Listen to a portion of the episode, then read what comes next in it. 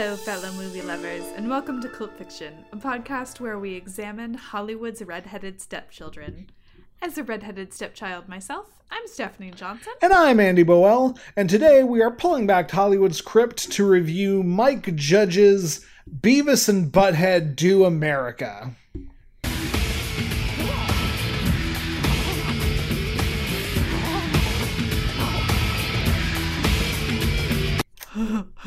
oh, I'm so glad you made the choice to do the imitation.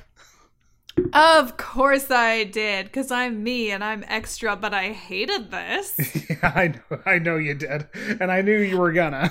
I hated this so much.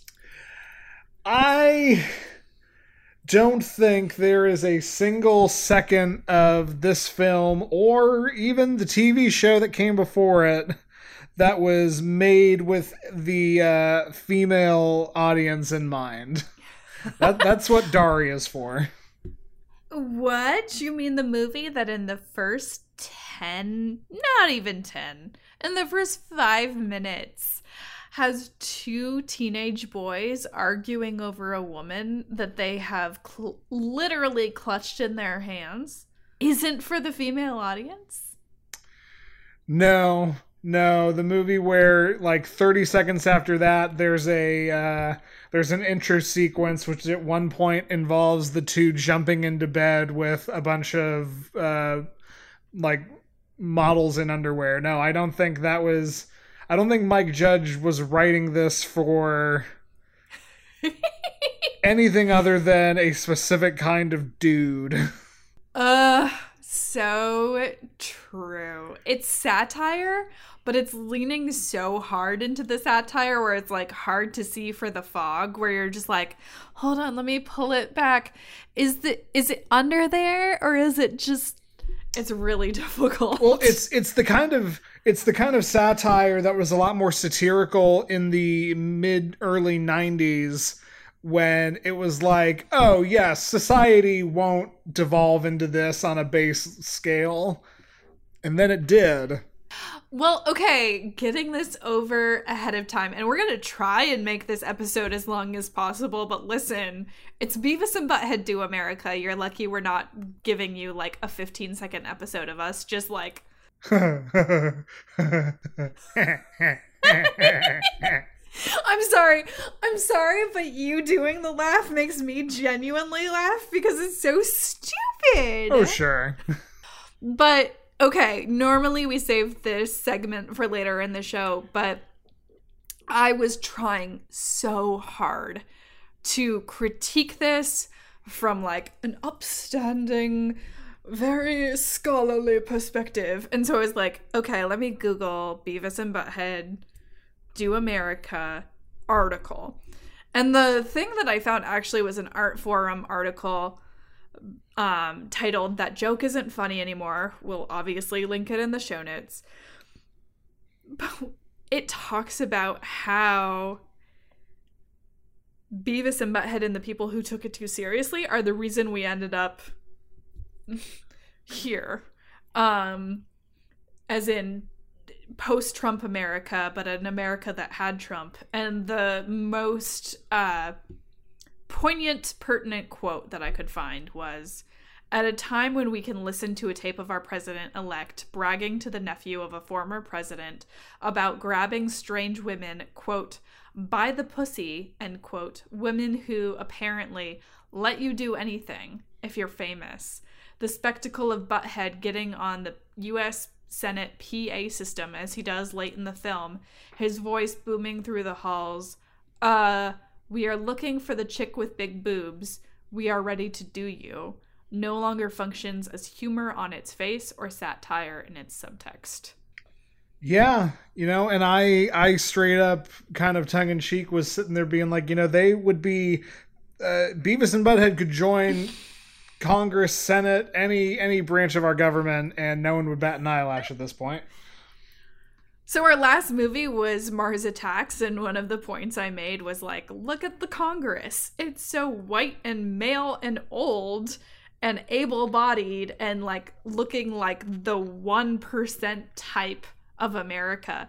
And I feel like that scene of Mars attacks and the entirety of Beavis and Butthead, but especially when Beavis and Butthead are in the White House, just go hand in hand. Oh, absolutely. And and both movies came out in 1996.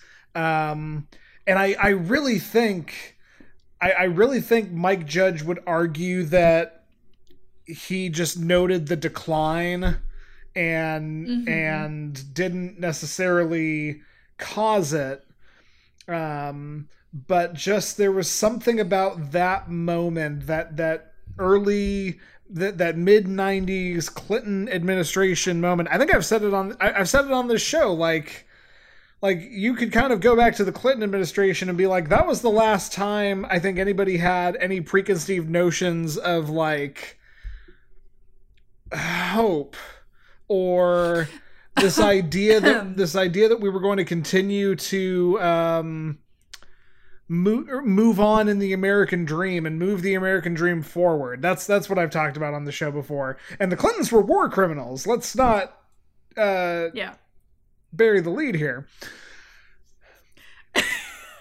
but just to say like like so so you know, we're going to talk around the movie so much more than talk about the actual movie. This was written and directed by Mike Judge, who also wrote the show.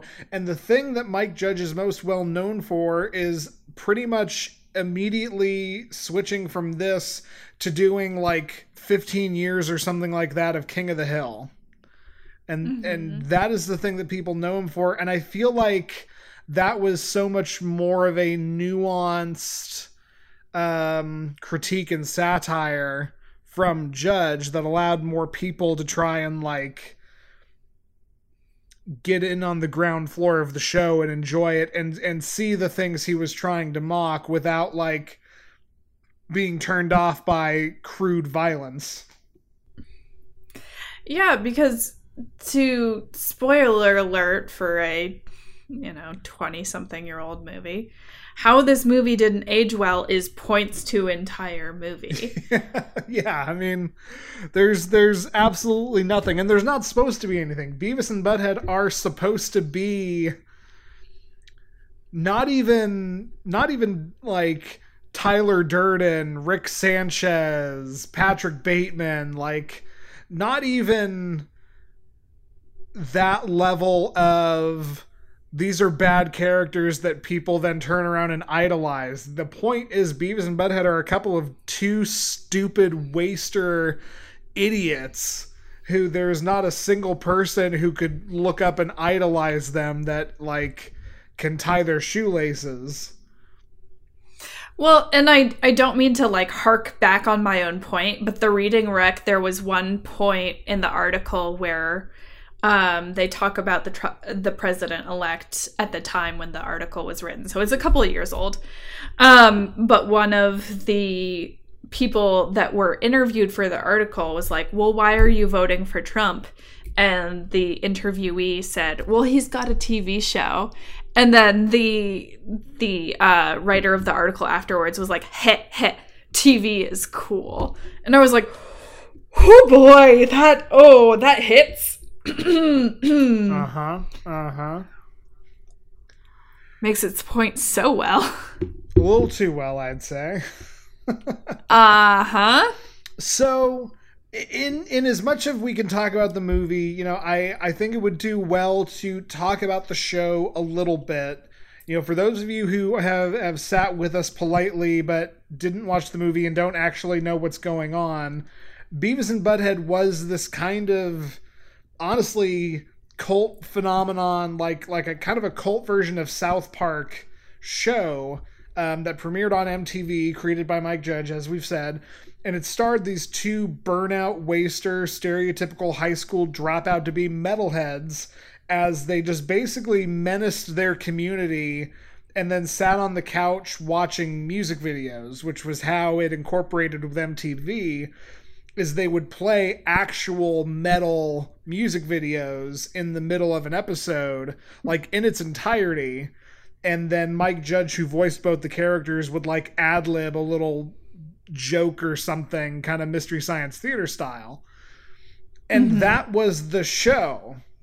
You know, it was, it, I, it, it existed in a in a pre-adult swim world, but that is an incredibly that is an incredibly adult swim kind of premise. And the movie is that only they spend the movie trying to recover their stolen TV slash do a chick which aside from that last part is literally the same plot as pee-wee's big adventure Are you two heading for Las Vegas? Yeah, we're gonna score. Oh, well, I hope to score big there myself. I'm mostly gonna be doing the slots. Which I love that you pointed out because throughout the movie, I was like, okay, the plotting isn't bad. Like, it reminds me of insert 90s cartoon here. I was thinking, Alex and I recently rewatched the Animaniacs. Hmm. So it has a lot of that really formulaic good writing. It's just that I'm never gonna connect with Beavis and Butthead. So instantly I'm like, I hate this, but my brain is making a formula for it because it's algebra, but for television. Absolutely. No, I get that. And like it's fair to say like Mike Judge is good at what he wants to do. It's just this one is fundamentally inaccessible. Yeah. And and so I, I feel like I probably already know the answer to this question, but I did you ever watch this show? Were you ever like do, Oh do you have no. do you have any memory of like your brother watching this or anything like that? Um No, but like I was aware of it. Like Sure, okay. And oh in, in the zeitgeist I was aware of it. But no, I I I knew the characters existed, but I'd never seen the show. I never walked in on any of my siblings like watching the show in the family living room. Got it. Okay. Did you ever watch a, a lot of MTV? Oh no, we didn't have cable. We were poor, Andy. okay, well, fair enough. We were gathered around Dickens' fire saying, Please, sir, may I have some Disney Channel? well, I only asked because like I I could have watched MTV had I wanted to, and I just I never wanted to. Like the first time I ever sat down and just watched a handful of music videos was like 2006 or something. Like after it wasn't a, a fun, popular, exciting thing to do anymore. But I remember catching just a couple of episodes of Beavis and Butthead that my dad would watch because my dad loved that crude, cringy, you know, anti humor. What? Yeah, big big shocker for anyone who knows my dad. so like I I had seen a little bit of this and and honestly my takeaway as like a 4 or 5 year old was that the cartoons were funny in a way of oh my god they're hitting at e- they're hitting each other. This is funny like South Park is funny. Um, and then whenever the music videos would play, I would be immediately disinterested and be like, "Get back to the cartoon! What are you doing?" Well, because as a child, almost a toddler, all of the crudeness, all of the like deeper violence, the deeper socioeconomic implications are flying right the fuck over your head. Yeah, absolutely. You're just like the two dudes who vaguely look like me are doing silly things. Right, and that was you know that was basically all the takeaway, and then I just I I think it's kind of telling I never had any desire as I got older to like seek this out and and find more of this content in the same way that I did want to watch more South Park and The Simpsons and Futurama and you know these other adult animation offerings. So, real quick, without being aware of it, but not ever having watched of it, I've, I've got it up in front of me right now. Do you want to take a stab at how many episodes of the Beavis and Butthead cartoon there are? Okay, given that a relative season of cartoon is something around anywhere from 20 to 30 episodes if it's a half hour show. right? Yeah. So let's high end park it. It lasted for about six seasons. So six times 30, six times three is 18. I want to say 180, 200. You know, okay, your your math has done done you well, and you're a lot closer than I thought you were going to guess. Like this show premiered in 1993, and it, its formal initial run lasted for four years. But in those four years, there were seven seasons, and in those seven seasons, it's easily like 150 episodes.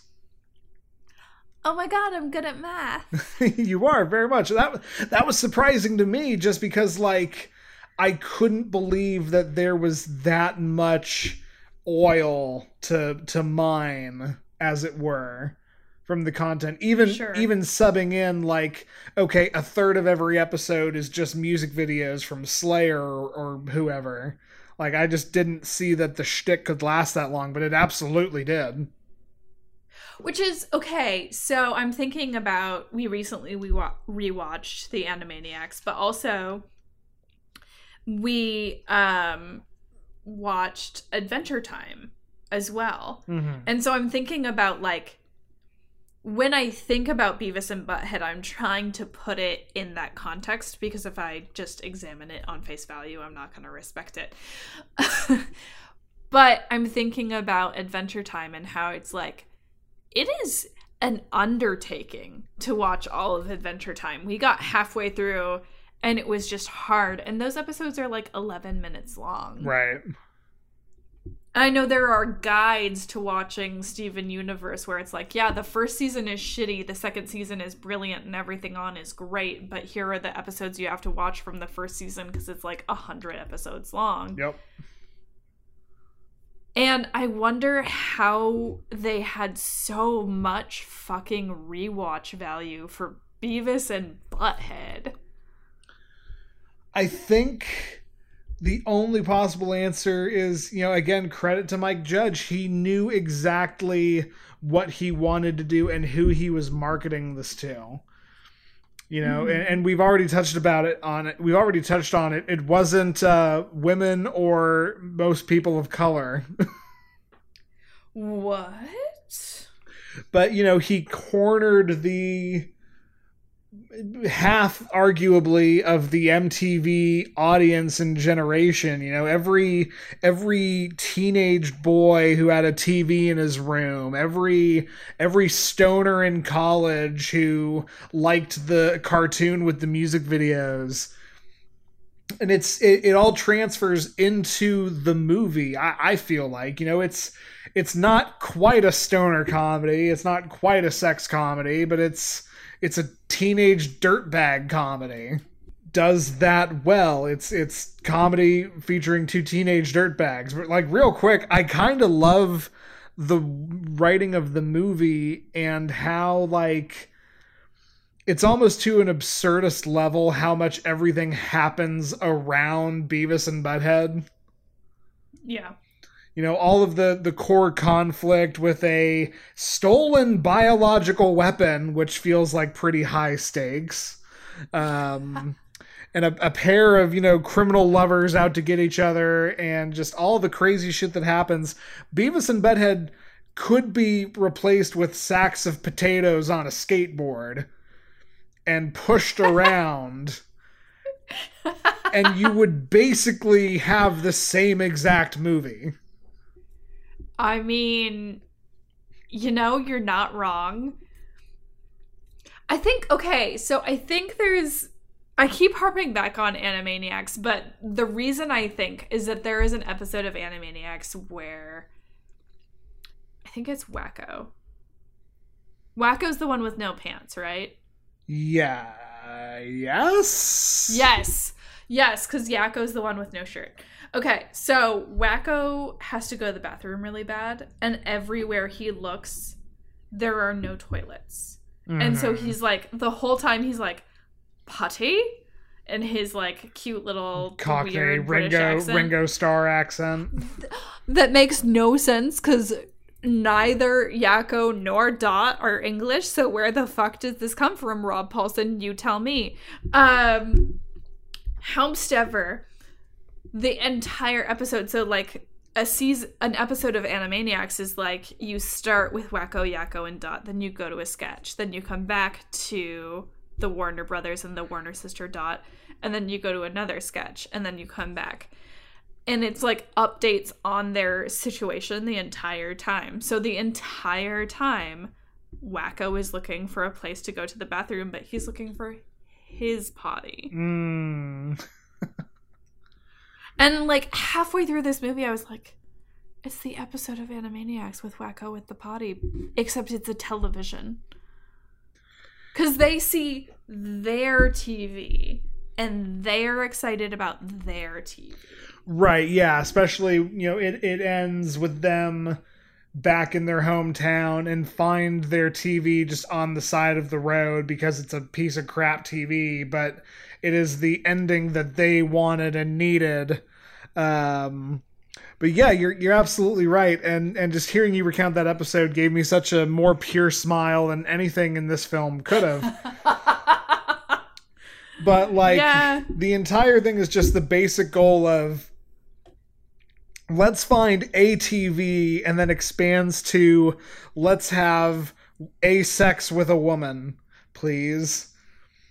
One one sex with the woman. Uh, door? Uh, That's right, do her.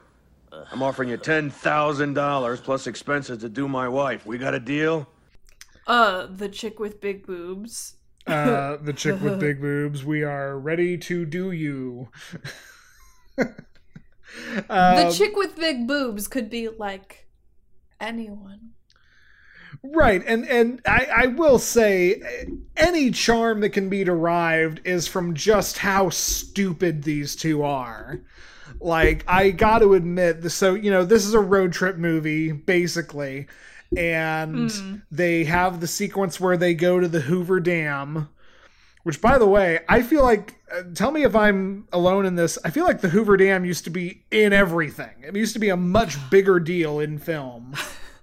No, you're not wrong. As a 90s kid, you're super not wrong. It was like in multiple movies and TV shows, and it was like a deal. I'm wondering if the CIA like secretly did a thing around the Hoover Dam where it's like, oh, we actually have stuff like hidden underneath the Hoover Dam, but like we need to be respectful about it. So let's make the Hoover Dam like in all of these movies. That tracks, you know, that or it's like some uh, contrived taxpayers built this, so we'll return the investment by putting it in every movie. Oh no. But so they're at the Hoover Dam, and there's a sequence where they they're the the tour of old people who uh, you know are carrying them around. They see some hydroelectric process, and and the kind old deaf woman um, says that this is the most amazing thing I've ever seen. And then cut to Beavis and Butthead, and Butthead says the same thing. And then the camera pans around, and you see that he's staring at a self flushing urinal. yep. That moment got a legitimate laugh from me because they are just so fucking dumb. You can't help but smile about it. God bless Okay, and so- keep them. I've never uh utilized a urinal myself. So Oh, I have never I have never experienced a self-flushing urinal. So at that point in the movie I had to turn to Alex, who bless his heart watches most of our movies with me and it was so sweet to watch this one with me and uh pour me copious amounts of sparkling wine so that I could get through it. Um I turned to him and I was like is that a thing? And he was like, yeah, just like, you know, flushing toilets are a thing. And I, for some reason, hadn't put two and two together. Because I don't use urinals that yes, self flushing urinals. You're sweet and pure and don't ever change. I'm sweet and pure and don't have that anatomy. I don't think it has anything to do with how pure I am. I think it has everything to do with the fact I have a vagina. Eh, fair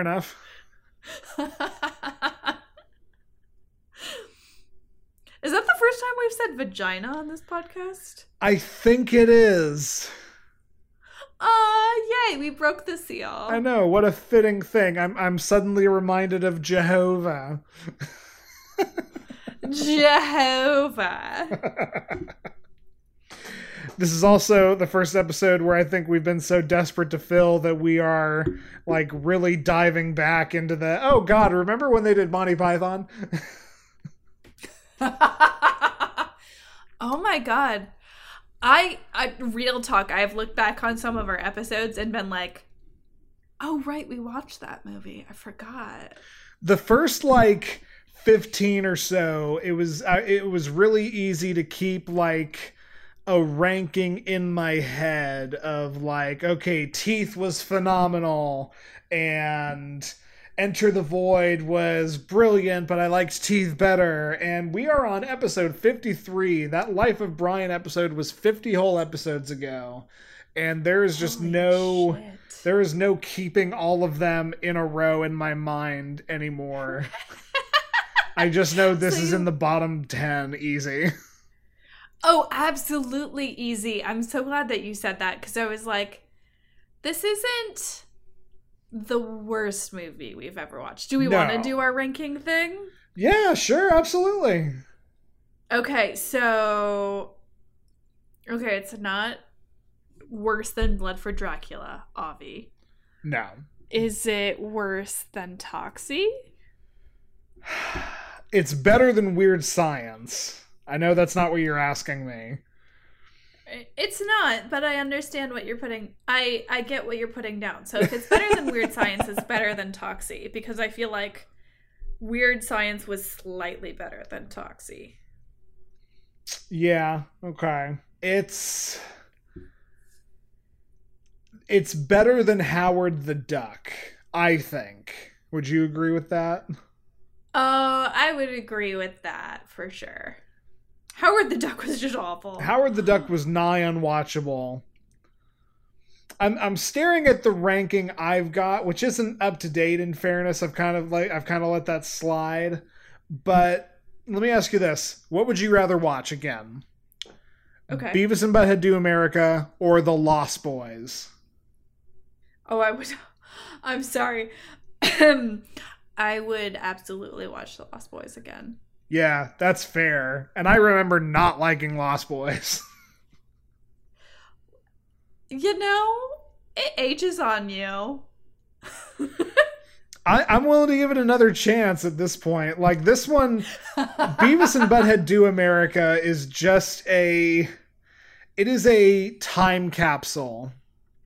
At this point, you open it up, you look around, you go, oh, that's what the under the the shitty underbelly of 1996 looked like. Okay, ah, I love it. Uh yeah, it's true. It's very true. It's um so the other cartoon that of course I have to think of for saying, okay, this is 90s, this is like you said the underbelly of the 90s is Daria, which hi, same creator in the lesbian seagull scene. Daria is in it, and it occurred. The whole show of Daria occurred as an offshoot of this show. So, like you said, it's that's the one for the female audience, I guess.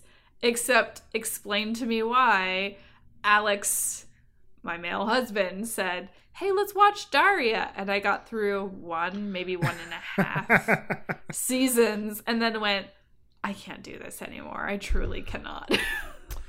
because uh, Daria okay there's there's a pool of like refinement and biting tongue in cheek ironicness and and Mhm. all of it between two shows went into Daria. It Daria took all of the irony and like nuance Beavis and Butthead could ever have and absorbed it. You know, if I'm in a hell where I have to watch the entirety of Daria over and over and over again, or I have to watch the entirety of Beavis and Butthead over and over again. I would absolutely choose the entirety of Daria. Oh, see, I was gonna say, I, go ahead. Oh well, no, I'd be mad about it. Go ahead. I was gonna say I would absolutely take Beavis and Butthead, but only because I would have the music videos to like break up the monotony. You know, that's fair. The voice acting for Daria is super annoying. There are multiple characters that are just so grating on the eardrums that just mm, I can't. Well, if But I would well, if that's going to be your argument, um, I've put my own foot in my mouth because it does not get more grating than Beavis's tweaked out like I can't sit still energy. Beavis is the one who has cornholio, right? Yes, Beavis is the blonde-haired one who seems like he either needs medication or needs to stop doing cocaine. Maybe both. Maybe both. Who's to say? And then Butthead is the brown haired one with the super, like, weirdly squinty eyes and the overbite and the. Never do that again. okay. I adore you. Never do that again. oh no, don't worry. Yeah, that's that's not going to be hard. But also, question Was Napoleon Dynamite supposed to be a butthead ripoff? I noticed you have braces. I have braces too. You know, maybe a little bit in affectation. Um without remembering anything about the guy who wrote or played Napoleon Dynamite, um, I I would very easily believe that there was a, a little bit of inspiration there. Certainly, Napoleon Dynamite is bizarrely a um, purer character than Butthead. Okay. But if you look at Jon Heder Heder Heater, I'm not sure how you pronounce his name. Um, if you look at his headshot, he looks like a grown-up butthead. He's got brown hair, he shows way too much gum when he smiles. He's just a little mm, I he's mean, a little buttheady. I I believe it. The most, uh, yeah, you know, I'm looking at it now. I I can see it. Mm-hmm. Bless his heart. He's like still doing shit. Good for him. I, I mean, great for him. I mean, to to basically start with Napoleon Dynamite and have that be your breakout to to have any career, let alone a, a 16 year long career. Good for him. Good for him. He was born in Fort Collins. Good for him. Good for him. Good for him. I mean, it's a fantastic opportunity. yes. First, uh, first ever Letterkenny reference on the show. I'm here for it. Oh, it took us far too long. Absolutely.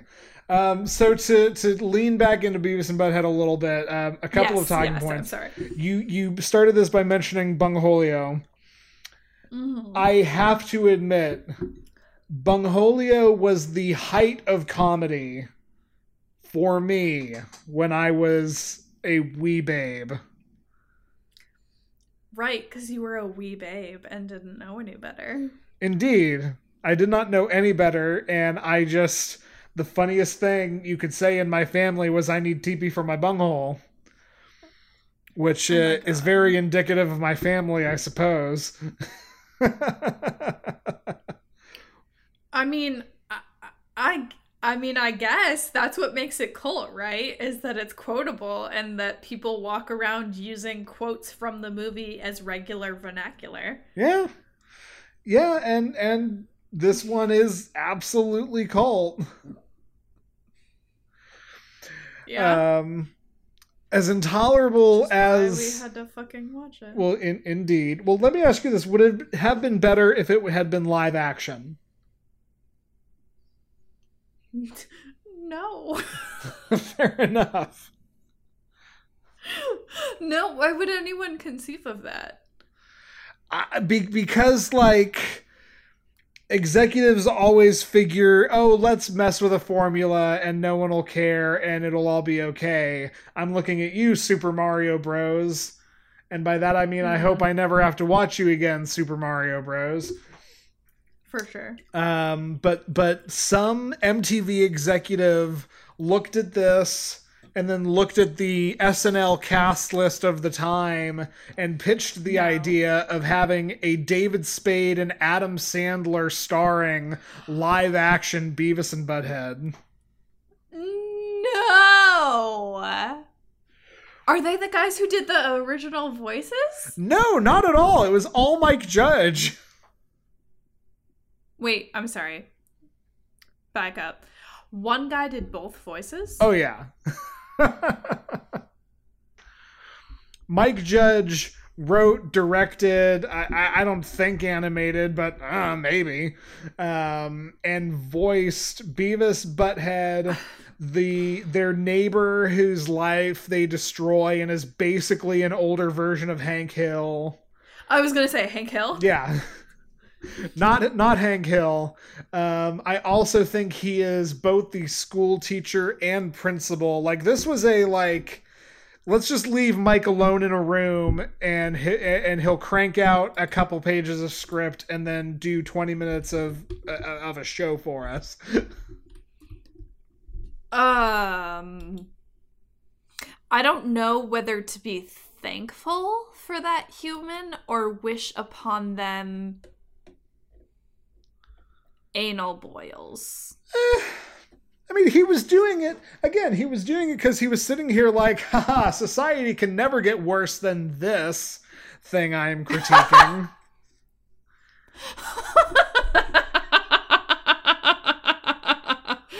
Ah, laughs in COVID. exactly. Plus, he gave us office space, so I'm willing to at least give him a pass. You know, that's fair. Did you know that Robert Stack was so displeased to be aligned with this movie that he literally had his legal team protect him? I did not, but I I love that. That that is Yeah. some foresight and some like that is that is self-respect for yourself as an actor, which is more than that one dude from Plan 9 for Outer Space had. He was so upset that he was included in this movie that he was like, hold on. For I think it was something like five years, he was not credited in this movie. That does make me wonder why you take the project in the first place. Like, I mean, I guess a paycheck's a paycheck, but like, if you're going to object to its inclusion because you're ashamed, like, you're not going to feel good spending that money. And around the fifth line he had about giving somebody a body cavity search, I feel like he had to know what he was getting himself into. I mean, Lordy, the man's done movies with like all of the greats. So to be on Beavis and Butthead, whew, the Well- mighty have fallen. you you've keened on something that maybe we can we can do before we go into the uh you know the final lap of the show there were so many moments where i either recognized a voice or afterwards saw that this actor was in the movie where i was like really them Yeah. Yeah. And I'd, I'd like to go down a little bit with you because I, I, I think Okay. more than anything, it really shows that like in 1996 or, or 95, whenever they were casting for this, MTV was the titan of the entertainment landscape to Sure. the point where for this god awful stupid thing first you get muddy and dusty grimes our you know our our conniving criminal uh, estranged couple Sure. being voiced by then power couple Bruce Willis and Demi Moore.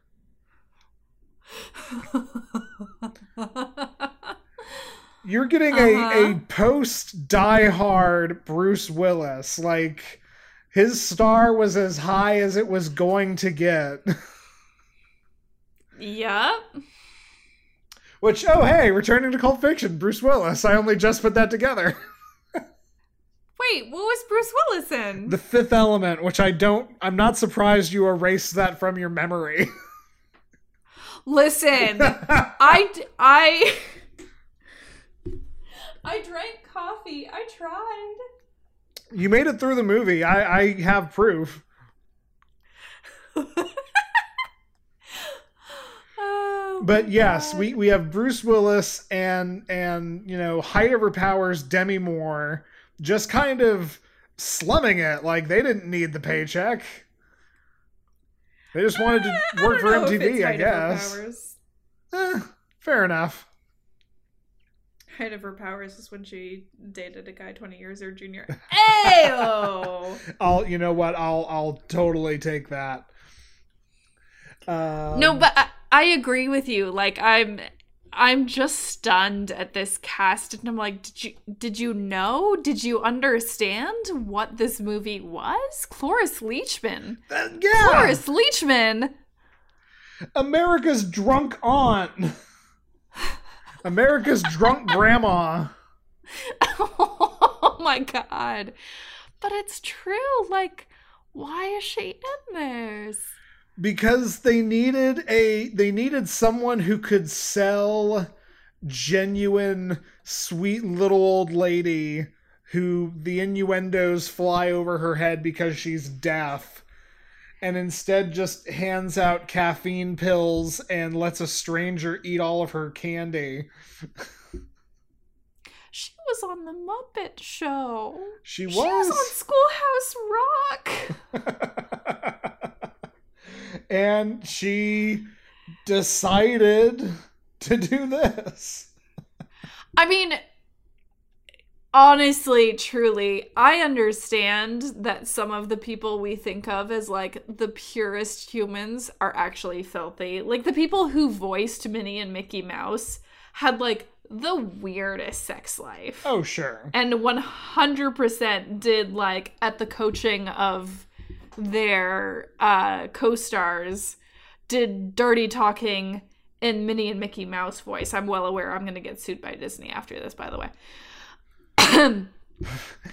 but like I'm looking at pictures of Cloris Leachman and she's like wearing a big Sunday hat holding a lot of flowers and I'm like what were you doing in Beavis and Butthead? being be, i mean being genuinely the only character i think you can root for in good conscience i will say that Mhm. uh, but you know going down it you mentioned robert stack um, the other um, federal agent was greg kinnear which that's not like a oh my god greg kinnear but it, it's still a big enough name where i'm sitting here being like really greg kinnear you didn't need to do this Oh.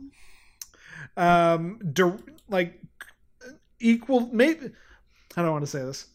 Uh, there there was a moment where um, Butthead and there was a moment where Beavis um, gets tackled on a tour bus and gets screamed at by a tour bus driver. Um, And I ca- I came to find out that that tour bus driver was was director Richard Linklater, who has like a long and varied career and doesn't need to do these kind of comedies. Uh-huh. So I was sitting here like, why are you here, Richard Linklater? Are you really that good of friends with Mike Judge? Because that's the only reason I can think why you would be in this. And then I didn't see this until the end, but the final one that really made me like lose it was seeing that Eric Bogosian voiced a bunch of roles.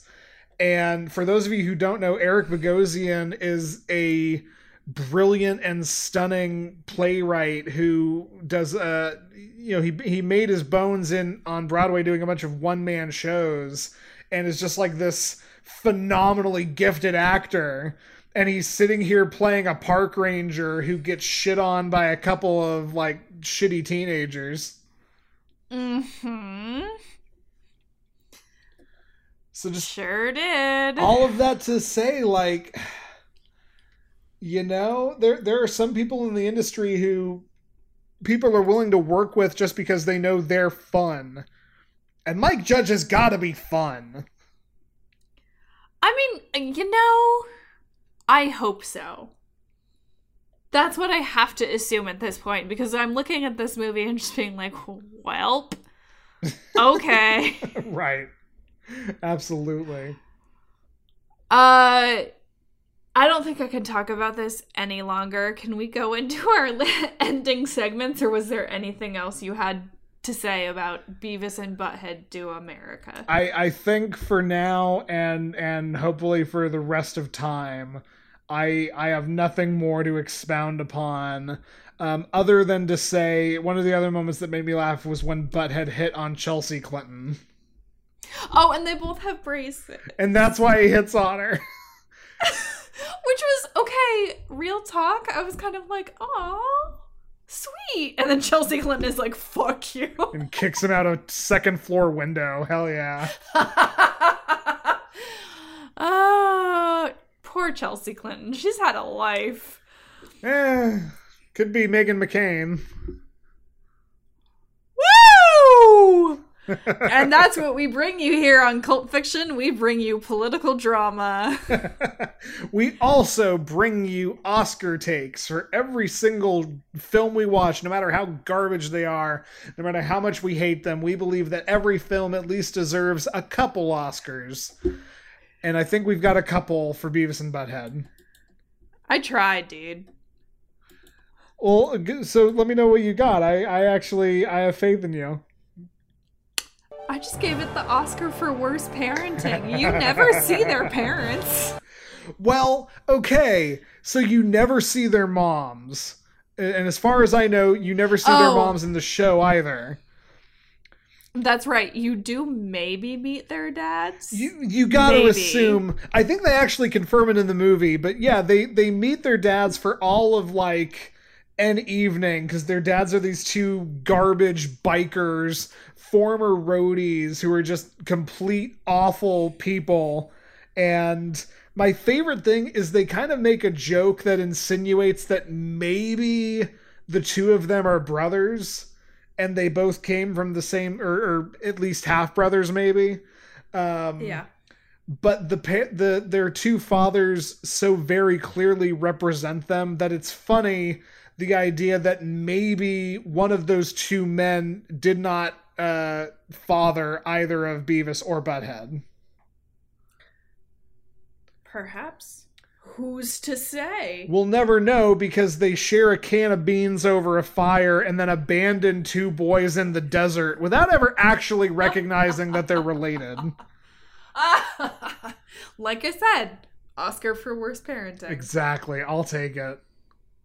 What is your Oscar, dearling? Oh, I scraped even farther down the bottom of the barrel for this one. I, I had a lot of maybe contenders, but I really think that the Oscar I would like to give for Beavis and Butthead Do America is Best Song Title for Lesbian Seagull, which is an objectively mean- great song title. I mean, real talk, if I ever heard of a band doing that song, I'd be like, oh, really? Cool. I think I'll listen to you. like I'm gonna listen to this song now, and I'll listen to the whole song, even if I don't like it. I'm gonna listen. I need to know what lesbian seagull is about. A seagull who's trying to find her way. And that again, like the the weird moments of purity, I think are what make this so good. by and by that I mean not good, but like any amount of joy we take out of it. Yes, no, I agree. 100%. Speaking of joy if it's cult, it's got to be quotable, which you've proven with your family saying, "I need TP for my bunghole," which I will never let you live down. By the way, Yeah, that's do fair. you have any other quotes from this movie? This was almost my Oscar, but I couldn't quite figure out how to title it. My quote: "There's there's a moment where Beavis and Butthead switch tour buses and are no longer with a bunch of old geriatric people touring America, and instead instead spend some time with a tour bus of nuns." And there's a moment where a nun is is showing Beavis the Bible, and he goes, "Hey, Butthead, this book kicks ass. There's a talking snake and a naked chick, and then a dude puts a leaf on his schlong." Uh, to put that in Oscar uh, language would be like uh, best representation of Genesis. best summation of the Genesis story, right? Absolutely. Even though I shit you nay, none of that happens in Genesis. There is a talking serpent, not necessarily snake. There is a woman who is ashamed of her nakedness, but not necessarily naked in the moment. And no one said anything about a dude putting a leaf on his schlong. It says, and they covered themselves. Yep, indeed. I uh You're welcome. yes, and thank you for that. I think at the end of the day, I'm just happy Beavis could even take a moment of joy out of that because he certainly couldn't read. Yeah, that's what I'm saying. I'm like, how did you enjoy Genesis? How is that the thing you like? Uh, I don't know, but just the the last thing I'll say about that is I did like the moment where they impersonate priests and then literally get hit by lightning. Perfect. Speaking of the elements, what was your quote? Uh, good segue. Uh, as a ginger, I have to say my quote was, "The sun sucks," right. which is just like, yeah. As a redheaded human, I concur. I burn inside with my left arm because it's nearest a window. Oh no. yeah. Do you know how many freckles I have more on my left arm than my right arm? It's Oh no. I didn't know that. Yeah, it's sad. Welcome to being ginger. well, thank you. I don't know what to say now. For my service as being ginger, you're welcome. I will bear all of your jokes about how I don't have a soul just so you can live your life happily. I think you have plenty of soul. Thank you. You know who else has soul? The amazing and soulful Kevin Bacon. The amazing and soulful Kevin Bacon.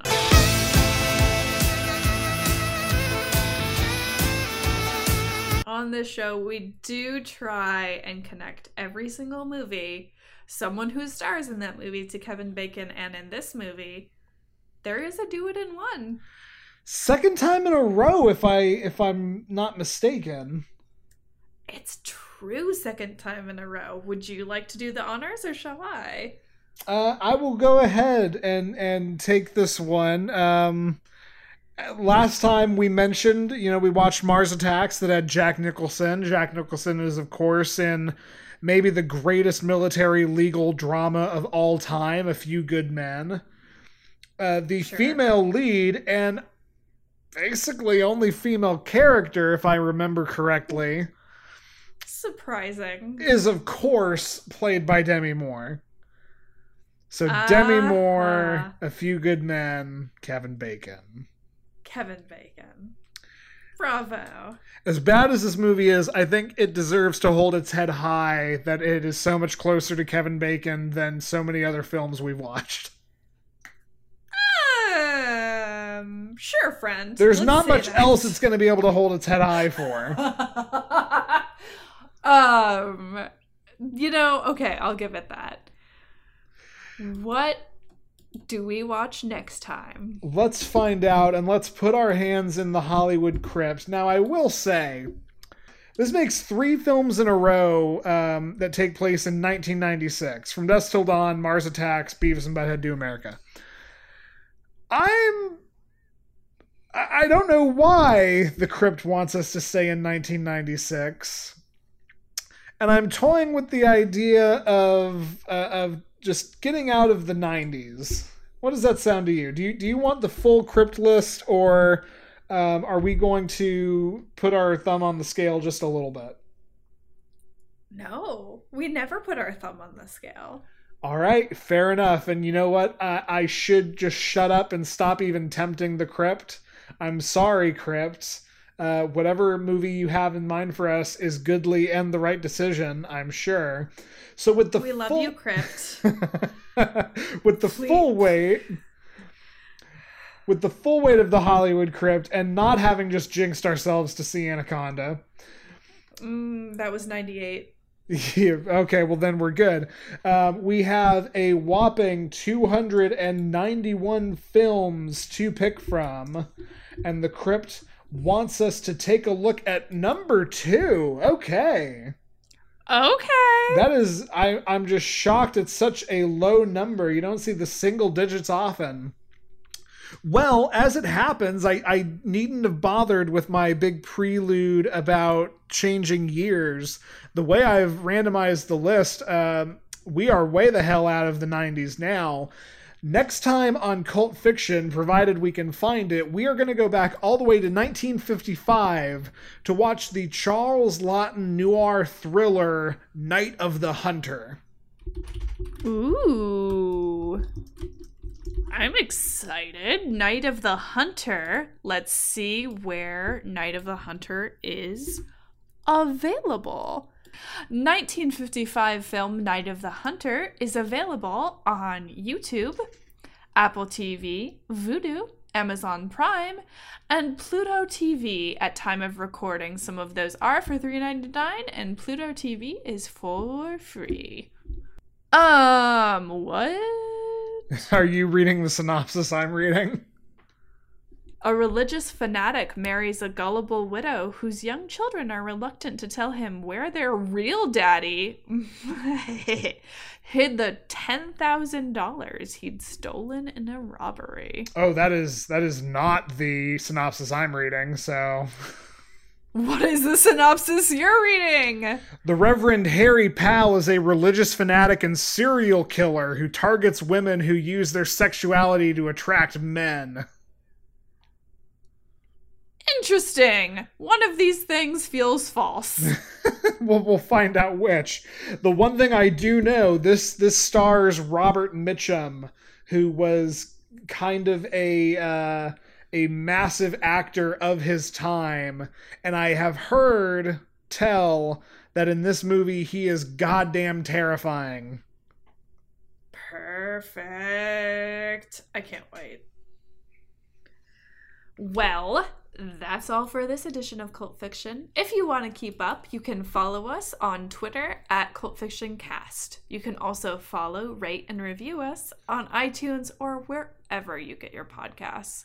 We'll close the crypt for now. But join us next time as we go monochrome and find out if we're going to be absolutely pants shittingly terrified by Robert Mitchum or not. On the next episode of Cult Fiction, as we watch Night of the Hunter. For Stephanie Johnson, I've been Andy Boel.